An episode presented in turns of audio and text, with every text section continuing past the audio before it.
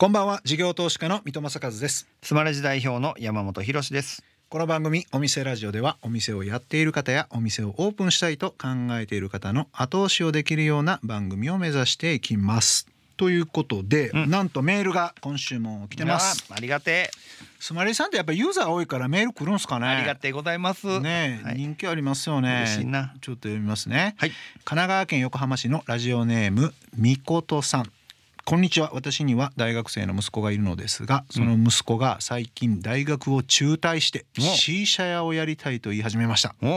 こんなことを番組にメールにするのは違うかもと思ってましたが二人きりの親子のためどうしたものかと思ってメールしてしまいました。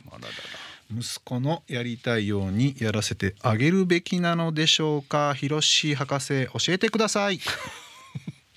そりゃね、うん。やってやりたいことあるんやったらやってもらったらいいんじゃないですかね、何？大学でもね大学行ってるんですよね、何回でっていうのもあるよね、うん。うんなんかさ中退？いやでもいいんちゃうやってもらって。そのうん。もう就職する気があんまない感じじゃないですか、うんうんうんじゃあもう起業するんやったらもう早めにやった方がねいいし失敗したとしても、うん。あの次の軌道修正がまた早くなるんで、うん。卒業してからってなったらまあその分何年かまた遅れてしまうんでね、はいはいはい、もうすぐにでもやった方がいいんじゃないでしょうか。ああ起業家のメッセージとしてはすぐやってねってことですね、はい。まあ確かにね大学卒業して大きい会社入ってももう今時って感じがしますもんね、うん。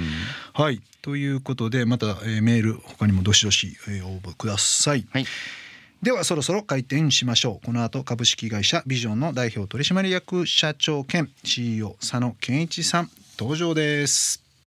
さあお店ラジオオープンです。ゲストは先週に引き続き株式会社ビジョンの代表取締役社長兼 CEO 佐野健一さんです。今週もよろしくお願いします、はい。よろしくお願いします。ありがとうございます。もう先週は壮大ななんかビジョンをお伺いさせていただいた感じで、あれ再現性あんのかな？でも俺やろうって言ったらできるかな？最初にお金結構いるよね。銀行貸してくれるかな？いや土地とかうんやっぱ担保価値ないですからね。そうっすよね。で上物はもう焼却されていっちゃうから、やっぱり自己資金が結構ないと難しいなって感じがしますかね。そこはやっぱり、うんはい、お金でも。その事業を買われたってところも結構ポイントで、私的には。はい。私はまあ会社を買いなさい個人でみたいな本を書いてたりしてるんであのサラリーマンが事業承継的にはい。そういうところを買って、まあ高齢な方なんで引き継ぐにイメージ近い感じでやろうぜっていうのを結構やってるんですよ。いいですね。だから地方に U ターンとか I ターンでサラリーマンの方が東京から戻って食品工場買ったりとかいろいろやっておられるそういうチームをちょっと作ってるんですけど、ね。なんか温泉ってあんまりその言い方あれですけど出物がないっていうか、うんあんまりそういう情報ってリーチできないから、そういうところにリーチして今みたいなコンセプトを伺ってなんかチャレンジするってすごいそういうのできたら面白いなと思ってちょっと伺ってたんですよね。そうですね。まあやっぱり金融機関さんとかが協力してくれればうんやりやすいかもしれないですね。うんその地方創生っていうかやっぱ地域を良くしていくってことにもつながるじゃないですか、はやっぱりその高齢でもう廃業しないといけないみたいな旅館さんとかって山ほど世の中にはありますね。潜在的にもあると思います。そうですよね、だからそこを今みたいなグランピングを入れるんだとか、まあ、SNS 的なマーケティングを組み合わせるんだってことやれば多分いいものが残っていくじゃないですか。はい。でそういうのをやっぱり進めていくって結構いいなと思ってその辺は結構意識しながらやっぱり地元だしみたいなのってあったんですか？そうですね。鹿児島はやっぱりまあ地元だっていう意識がすごい高かったですし、鹿児島の良さをやっぱり出していくっていうところでバーベキューとかでもその地鶏を使っていたりとかうん地場の野菜を使っていたりとかほとんどは地産地消でうんやっているんでやはりまあ周りの方々が協力していただけるイコールまあ多くの方々に口コミしていただくっていうことにもつながっていきますし、うん。はい、そこはすごい鹿児島初のそういううん。宿泊できるグランピング施設だったのでちょっと責任を感じながらですねうん。逆にうまくいったらうんあの本当に貢献してるっていうことをまあ胸張って言いたいわけではないですけどうん。貢献してもらってよかったっていうふうに思ってもらえるといいなとは思ってます。うん。地産地消ってなんかいたしかゆしなとこあるなって私は思ってたりするんですけどなんか地元縛りにしちゃうと本当にいいものを使えないとかなんか単価が高くなっちゃうとか多少そういう弊害も出ちゃうじゃないですか。その辺ってあんまりないんですか？えっ、とですね鹿児島はままず牛は日本一ですよね。まあそうか。豚黒豚ではい。うん。もうめちゃくちゃありますし地鶏もうん。圧倒的に有名ですし、まあ魚も鹿児島湾太平洋東シナ海って3つ持っていますのであの食材は本当に安くいいものが調達できるっていうところで環境はすごくいいですうね。ん。はい。なるほど。そこにはあんまり大きな問題はないんですね。問題です。え場所がやっぱいいよな確かにな。そうですね。ただ鹿児島だけっていうよりは、うん。やっぱり九州域内のいいものっていうのは使っていきたいなっていうのも正直言ってありまして、例えば海苔とかはうん鹿児島ではいい海苔っていうのはなかなかやっぱ難しいので熊本とかやっぱり佐賀から入れていくとかっていうのは違う形で貢献になりますしいいものをやっぱり提供したいいきたい。うん。というところでは全部が地産地消っていうのは難しいと思っています。え佐野さんその今の事業にどのくらい体使ってるんですか？体結か？構時間割いてるんですか？リソース。は僕あの朝早起きなんですよ。いはいだい。たい5時か5時半ぐらいに起きるので。へで朝親父と大体そのぐらいの時間から LINE でめちゃくちゃやり取りしてて、え 結構やな、はい、で朝8時ぐらいにはもうあのうちのメンバーにはうん。やらなきゃいけない指示とか共有事項っていうのがバーッとみんなに送っていってまた夜ですかねにあのやり取りしているのでまあ1日うんと34時間ぐらいはグランピングに関わるところになんとなく使ってるかなって気はします。ただ起きてる時間が僕の場合ショートスリーパーで長いので、うん。18時間半のうち4時間なので 割合的にはそんな多くないかなと思います。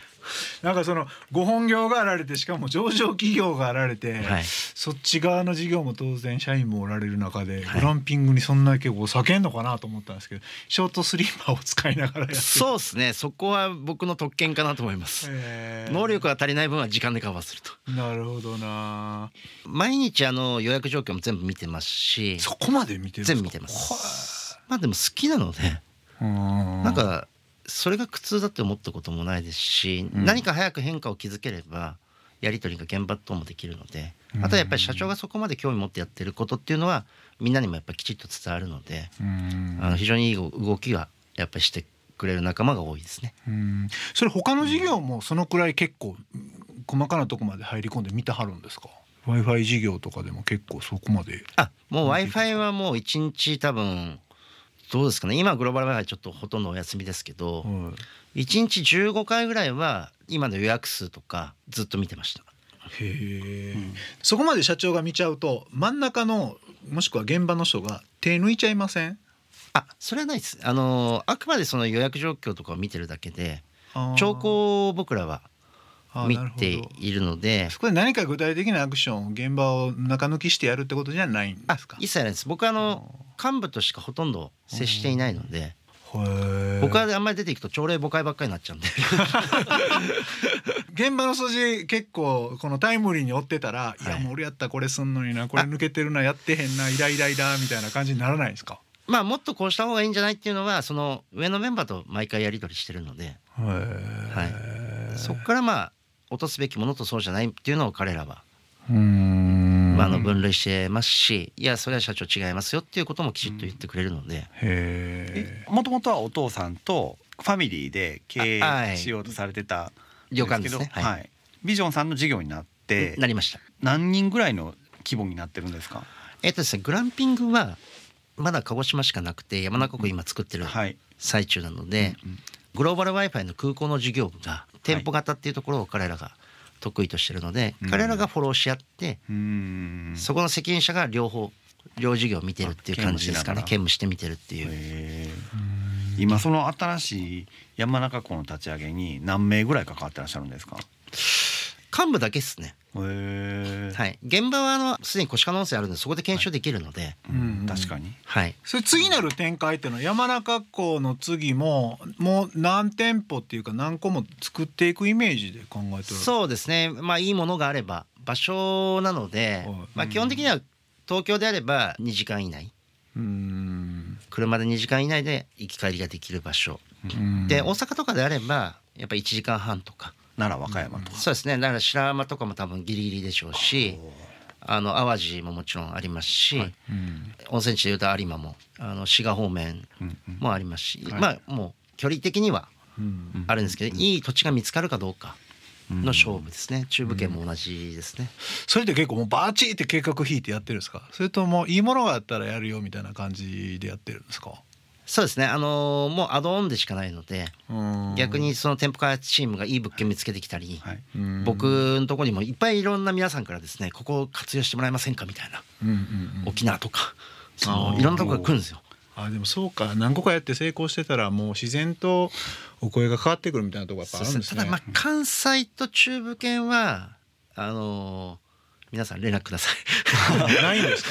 いやなくはないんですけど関西って温泉少ないんですよ。そもそもの温泉量自体が人口に対して。あそうなんや。そうそう。へでー関東はあの人口に対して温泉地が多いんですよ。だからあんまりそういう出物が出にくいんだそうですね。うん。はいそれはあると思いますね。お店ラジオをお送りしているのはゲスト佐野健一さんセレクトの一曲ですが佐野さんこの曲を選ばれたご理由は何でしょうか？はいあの菅田将暉の虹っていう曲なんですけれども、うん。あの実はお父さんとあの非常に仲良くさせていただいてまして。菅田将暉さんの、はい。えー、すごいじゃないですか。それでまだあのここまですごい有名になる前から応援して応援してっていうのをいつもですねへあの言われてましてお父さんにお世話になってますし。まあまあ本当にいい曲なのでーはい。あの選曲しました。はいありがとうございます。お送りしたのは菅田将暉で虹でした。あのこれから、えーグランピング施設やりますみたいな例えば定款変更したりとかはい。株主総会とかでこうやったりしたんですか？はいあのもともと宿泊業はインバウンドも含めて入れていたのあで入ってたんですね。はいそこにまあもっと細かく細分化してグランピングやりますっていうのをはい。追加していくって感じですかね。うんうんうん。はい。なるほどそこの説明しんどそうやな。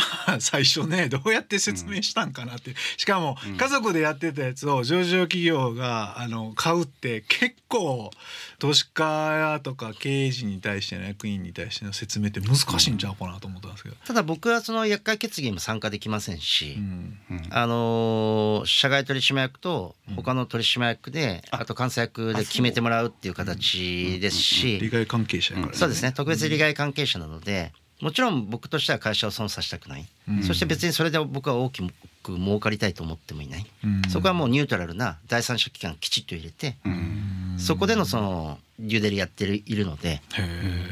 なるほど。ジュデリまでやってる あやらないでもそうか、い。つもは飲食店さんとか、うん。あの小売店さんとか、はい。あーがメインであのお話聞いてるんですけどホテルとかまあグランピング施設とかって、どんな感じの PS とか PL はいがどんな感じで動くんかなっていうのがちょっと気になったんですけど、はい稼働が毎日予約が埋まってたとしたらチェックアウトが例えば10時とか11時とかはじゃないですか。で次のお客さんが3時とかには来るじゃないですか。その間にブワーってこう清掃したりとかですね。入れ替えたりとかしてるんですか、ね。はい。かかるのはそこの人件費そしてまあと。業者さんに任してるのもあります理し。理念代とか、理念もそうですしね。うんうん、冷蔵庫の中の、えードリンクとかドリンクとあと食材。食材と、はい。であと光熱費ぐらいなんですかね。そうですね。光熱費ですね、まあ建物の BS が一番そういう意味では大きいので、うんうん。月間の償却がありますし、うんうんまあおっしゃっていただいたものがはい。全てあるっていう形ですね、ただまあうちはですねチェックアウトが今まあ10時でチェックインがベースは5時なんですよ。もう17時、でちょうどいい時間なんですよ。うん。うんで、まあ、たまにアーリーチェックインで3時にしたいっていうお客さんはいますけど、うんうん。やっぱりこう地域で楽しんで何かをしてから来る。うーん。観光してから来るとか。あそうですそうです。来てお風呂入ってからご飯食べるみたいな。うんうんでその後焚き火みたいな。うんうん。確かに。そんな流れなので、はい。ちょっとそういう意味ではこの業界の常識とは全然かけ離れてると思うんですけど、実際やってみてそれはすごくフィットしてるなとは思ってっています。うん。はい、確かになんでそんなにみんなチェックイン早くしてるんでしょうね。私も食事の一番遅い時間ぐらいにギリ間に合うかどうかなんで,、ですよね。下手したら19時とか、はい。あの食事出ませんとか言ってプレッシャーの中駆け込むみたいなの方が イメージ的には多いですね。ですよね。僕もそうなんですけど、ね、そうじゃない人も多分いるんでしょうけど、はい。そこを明確にターゲットにしたらそこのあのコスト的なやつとかも余裕が出てくるってのはあるでしょうね。そうなんですよ。うん。だからそこもなんか追い込まないっていうか、うん。やっぱり清掃の質が落ちるとか、うん。そういったことにもやっぱつながりかねないので、うんだって単純にそんだけ早く清掃するっていうかそれだけの人数いりますもんね。ですね。うーん IoT も得意な会社うん。ですので、グローバル Wi-Fi もカウンターで空港で貸して借りる返すではなくて、そのスマートロッカーとか作ってて、うん。QR でピッてやると自分のやつ借りれてドロップすると返せるっていう非接触に昔からなってるんですよ。はカウンターと両方あるんですね。あはいはいそれと同じようにチェックインチェックアウトもあのフル自動化していく。はいはい。とそこのやっぱりコストそのものがうん。ぐっと下がるわけですよ。うん。でかつやっぱり食材はいいものを選んでますけどバーベキューなので最後のラストワンマイルの調理はお客様がやってくれる。これもやっぱりその厨房コストが下がるうん。要素なわけですよね。その分食材を高くしてもたら満足度が上がる。だから旅館やホテルと多分働いてる人数そのものも全然違うと思いますし、まあ、あとはそのワークフォースに合わせたオフバランスで外のその地域の業者さんとのやっぱり連携うん。ですねこの辺もすごく大事にうん。なってくるので、あビジネスとしては全然違う領域に入られた形になるじゃないですか。結構スムーズにいったんですか？それともやっぱり大失敗したなみたいなのあるんいですか？ややっぱりこう越川温泉自体は親父とかおふくろとか妹が、まあ、妹が店長やってくれてたりとかうん。やっぱり地元ですしその周りの人たちの協力っていうのがすごく多くてうん。電気屋さんも歩いて3分とかうん。なので何かあったらすぐ来てくれるとかそういったその設備面のフォローアップっていうのもすごくやっていただいてるんですよね。うん。だからやっぱり地元の人たちの応援道とかもうん。市がきれいにしてくれたり、えはい、ーはいはい。で僕らがお願いしたわけじゃなくてその地域の人たちとか議員さんとかがあそこ変えないとまずいねみたいにうん。なってくれて、で、ん。まあ、予算取りとかをきちっとやってくださったんだと思います。僕らがすごくなんかすごい絶望したわけではなくて、うん。あの露天風呂とか一部屋ずつついてるっておっしゃってたじゃないですか、はい、ついてます。ああれってもう湧いてくるもんなんですか？あのお風呂屋さんとかだったらあの水買わないといけないじゃないですか。はい銭湯とかって。はい、うちあのー温泉掘ってるじゃないですか。あれ自噴してるんですね。あ湧いてくるんですか？湧いてるんですよ。それも、えー、と2つ源泉があって44度と523度。その量のコントロールで大体入る温度が冬場だと42度ぐらいにうん。ちょっと高めに設定して寒いので。うん。で夏場だと40度ぐらいに設定するっていうのははい。加温も加水もせずにうん。源泉なのでコントロールしてます。え自分してるっていうところであの温泉代はゼロです。ただしやっぱり掘るのに数千万かかっていますので、最初にはい、それの焼却って考えると、であとは霧島の天然水、えーこれも山から出ているのでゼロです、はい、ただしやっぱり厨房とかは調水が必要なのでそこはちゃんとはい。衛生管理面とかはい。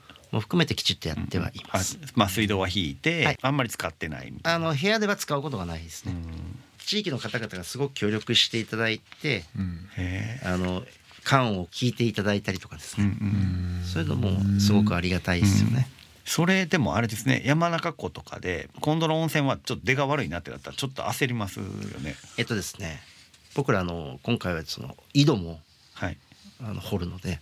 はい。であの自分はですねあのほとんどの日本中ほとんどしません、しないですか？はい、うーん。なのでほとんどがボイラーあのポンプで引き上げる形になるのでそんなにそこは心配しなくても、まあ、お湯が枯れるリスクっていうのはうん。もちろんゼロではないので、土地買う前からある程度分かった上で買うんですか？ここは出るなとか。あそれはですねそういう専門のあのはあ。方々いるんですよ。こ ここは出ますみたいな。やっぱ地形とかそういうので、はい。い、ろんなこう調査手段があってですね。うん。じゃあ大体分かった上で、はい。あのあとはまあ掘る距離がどれぐらいなのか深さによってコストが変わるので、やっぱり東京とかだったらその1キロ以上掘らなきゃいけない。1キロ？ってなると億単位でかかります1000メーし浅い方があんまりお金かかんないんですか？ただですねあんまり浅いと地盤沈下リスクがあるのである一定以上掘らなきゃいけないっていうのもルールとしてあるんですよ。うん。はい。完全に僕オタクですよね。情報通信屋さんとは思えない。好きこそものの上手なるえっといろいろ伺ってきたんですけれどもお最後にいつも同じ質問をあのさせてもらってるんですけれども、えー佐野さんにとってお店とは？そうですね。まあ僕らグランピングなのでやっぱり本当にお客さんに癒されてほしいと思いますしまた行きたいとやっぱり思ってもらえるそういう素敵な場所にしていきたいなというふうに思っています。ありがとうございます。そのバー作りってことですね。そうですね。場作りですね。うんバー作りはやっぱりそういう思いの強い人がやった方がやっぱりいいですよね。先ほどもおっしゃってられましたけどマニアックな人がやった方がまあそうですね。やっぱバーっていきますよね、はい。まあ僕ら最大の黒子なので、うん。はい、やっぱりお客さん全面にですねうん。喜んでもらえるようにしていきたいなと思いますね。今回ちょっとスケールが大きいですよね。村ぐらいの広さで 満足してもらうというか楽しんでもらうっていう。でも学びとしては本当にあの冒頭言いましたけど事業承継みたいなんで温泉宿でもうあの1円でも引き取ってほしいみたいなとこやっぱあったりするんでそこに今みたいな工夫をこう組み合わせていけば自己資金がそんななくてもできるみたいなことって多分あると思うんですよね。株式会社ビジョン代表取締役社長兼 CEO 佐野健一さんにお越しいただきました。ありがとうございました。ありがとうございました。事業投資家の水戸正和とスマレジ代表の山本博でお送りしてきました。お店ラジオそろそろ閉店のお時間です。はい来ました。この番組ではお店の方からの PR メッセージが留守番電話という形で届きます。それでは聞いてみましょう。もしもし、兵庫県姫路市にあるコーヒーロースター、成田コーヒーの本社直売店です。水戸さん、山本さん、なんかシャキッとしたい時や、ほっとしたい時に美味しいなって感じるコーヒーを飲みたくないですか？店内では焙煎したてのコーヒーが20種類以上並べられています。コーヒーインストラクターがお客様ごとのご要望にお答えしますので、何でも聞いてくださいね。いつも香りでいっぱいの成田コーヒーにぜひお越しください。うん。成田コーヒーさん私実は実家の目の前が成田コーヒーの工場でして。いやめちゃくちゃええ匂いすんのよ。だから小、ええほんとね小学校っていうか物心つく前からそのコーヒーの香りを嗅いでましたからええ。私一日コーヒー5杯ぐらいだから飲むんですよ。成田コーヒーの？多分俺は成田コーヒーでできてきてる。あそうでそんな背大きなったねそうそうそう。で成田コーヒー飲むと多分性も態度も体もでかくなるの自分でそんなことないわ。そんなことないです。はい、えー今日の留守番電話のメッセージはスマレジを使っているお店成田コーヒー本社直売店さんからでした。ありがとうございます。ということで、山本さん2週にわたって佐野さんのお話を伺ったわけですがいかがでしたでしょうか？ひろしのコーナー言わせて。はい。上場社長なんでね、うん結構言葉を選んでらっしゃったところはあるかなとは思うんですけれどもあのめちゃくちゃさ温泉経営にさハマってない？うん。まあだほんま好きやねんって感じが伝わったよね。あのぶっちゃけめちゃくちゃ面白そうやなって思ったんですよやっぱり。あーああいう客ビジネスやし、はい温泉やしグランピングやしと。そうそう。か自分の土地とか、うんもしくは自分のお店の中でこうあれもしようかなこれもしようかなとかってやりだしたらめちゃくちゃ楽しくなるんやろうなと思っていいなと思いましたね。うん。はい。いいですよね。だからお店ラジオのコンセプトに思いっきりマッチしてましたよね、うんその地域の顔を作るお店みたいなコンセプトね。を応援したいなっていうのもメッセージとしてね番組としてありましたから。そこのなんかさらに大箱でやってるって感じがすごいしましたよね、うん、街にねすごいいい影響を与えてるんだと思いました。だってリピーターはほとんどねあうんの地元の方って言ってたからやっぱり地元にものすごくいいコンテンツを作ったみたいなことですもんね。ぜひちょっとお店ラジオ聞いてる方も同じような挑戦ねしてほしいなと思います。街を元気にしたい。はい、はいさてお店ラジオでは番組の感想や我々二人に対する疑問質問など皆さんからのメッセージもお待ちしています。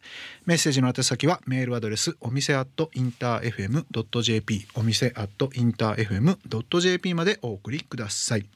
放送から1週間はラジコのタイムフリーでお聞きいただけます。また OD、YouTube、Spotify、Podcast などでも配信中です。番組の放送後期にリンクを貼ってますのでご確認ください。それではここまでのお相手は三戸正和と山本博史でした。お店ラジオまた来週ご来店お待ちしています